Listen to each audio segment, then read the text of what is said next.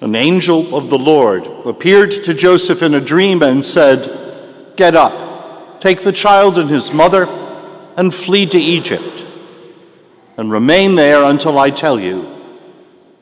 For Herod is about to search for the child to destroy him. A couple of weeks ago, the radio carried a story about the big plans they've got for sprucing up Bethlehem, that dusty little town of Jesus' nativity. Seems that tourists usually take the bus ride over from Jerusalem and they get out and they scurry into the Church of the Nativity. They take their pictures and then they get back on the bus and head back to the city. Nobody actually wants to stay in Bethlehem. I do have to say that when I was there in 1988, it's the only place I have ever been tear gassed. So, they're building a luxury hotel, turning that dingy car park into a shopping mall, attempting to turn poor little Bethlehem into a place that tourists would want to stay and spend their money. International donations are helping with this project, but there are charges of political corruption of money lining politicians' pockets, and the whole project is bogged down in red tape. I'm sure you're surprised at that. Poor Bethlehem, grimy, politically corrupt, caught between two warring peoples. Hardly the place for the celebration of Christmas. But Bethlehem is Christmas. An earnest student said to me once, I just can't believe that the president has done what he's done. And I replied, Really? I can. Of course, I'm a Christian. So I'm conditioned to believe that politicians, that anyone in power, is capable of almost anything. And I realize that I am also conditioned by a lifetime of going to church and hearing not too nice stories about bad politicians. In today's gospel, Christmas is barely two days old, barely 12 verses old, and already Matthew inserts this horrible story of King Herod's driving the Holy Family out and the massacre of the boy babies in Bethlehem. Down through the ages, innumerable kings and governments and dictators and parliaments have murdered people. Today's gospel is a story about that. And how that contrasts with our cherished views of Christmas. Christmas cards are sentimental. TV tells of a snow covered wonderland where Christmas evokes the best in everybody. That first Christmas ended in bloodshed. Matthew's Christmas pageant ends not with tinseled covered angels proclaiming goodwill, but with Rachel weeping for her slaughtered children. Christmas in the real Bethlehem. Herod, of course, was no fool. He'd been in power long enough to be able to tell a rival when he saw one.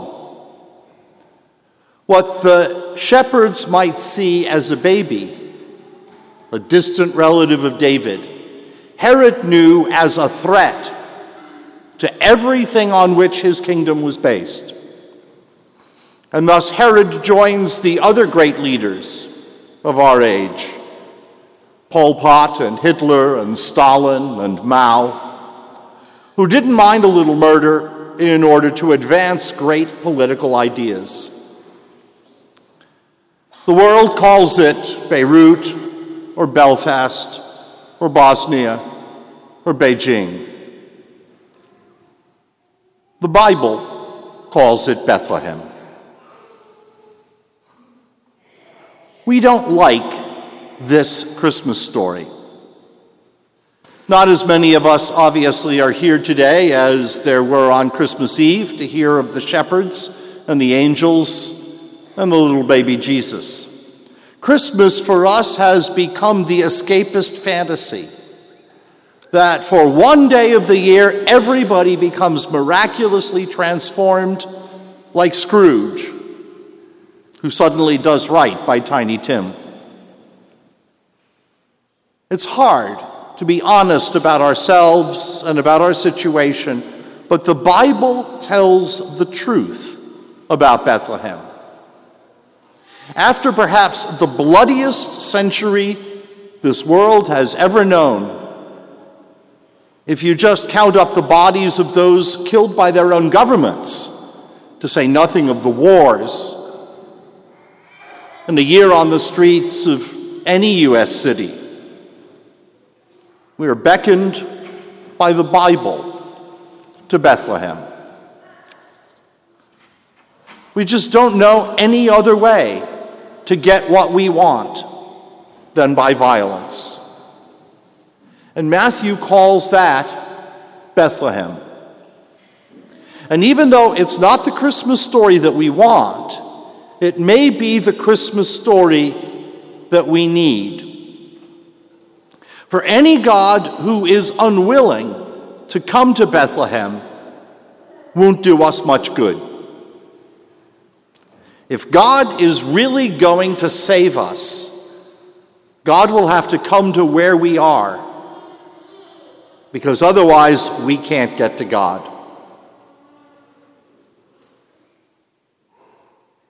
Just before Christmas, a student was telling me about the twists and the turns in his romantic relationships.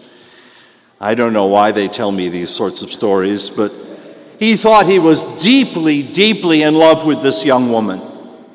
It was meant to be, it was the right relationship, it was love but she had given him his walking papers.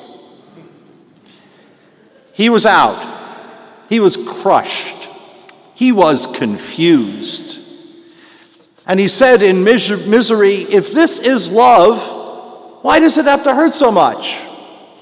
Why does love have to be painful? Love shouldn't be that way, he said. Oh, dear, dear boy. Love, real love, is always that way painful. If there's to be love, there has to be risk. And if there is risk, then there's always the possibility of pain.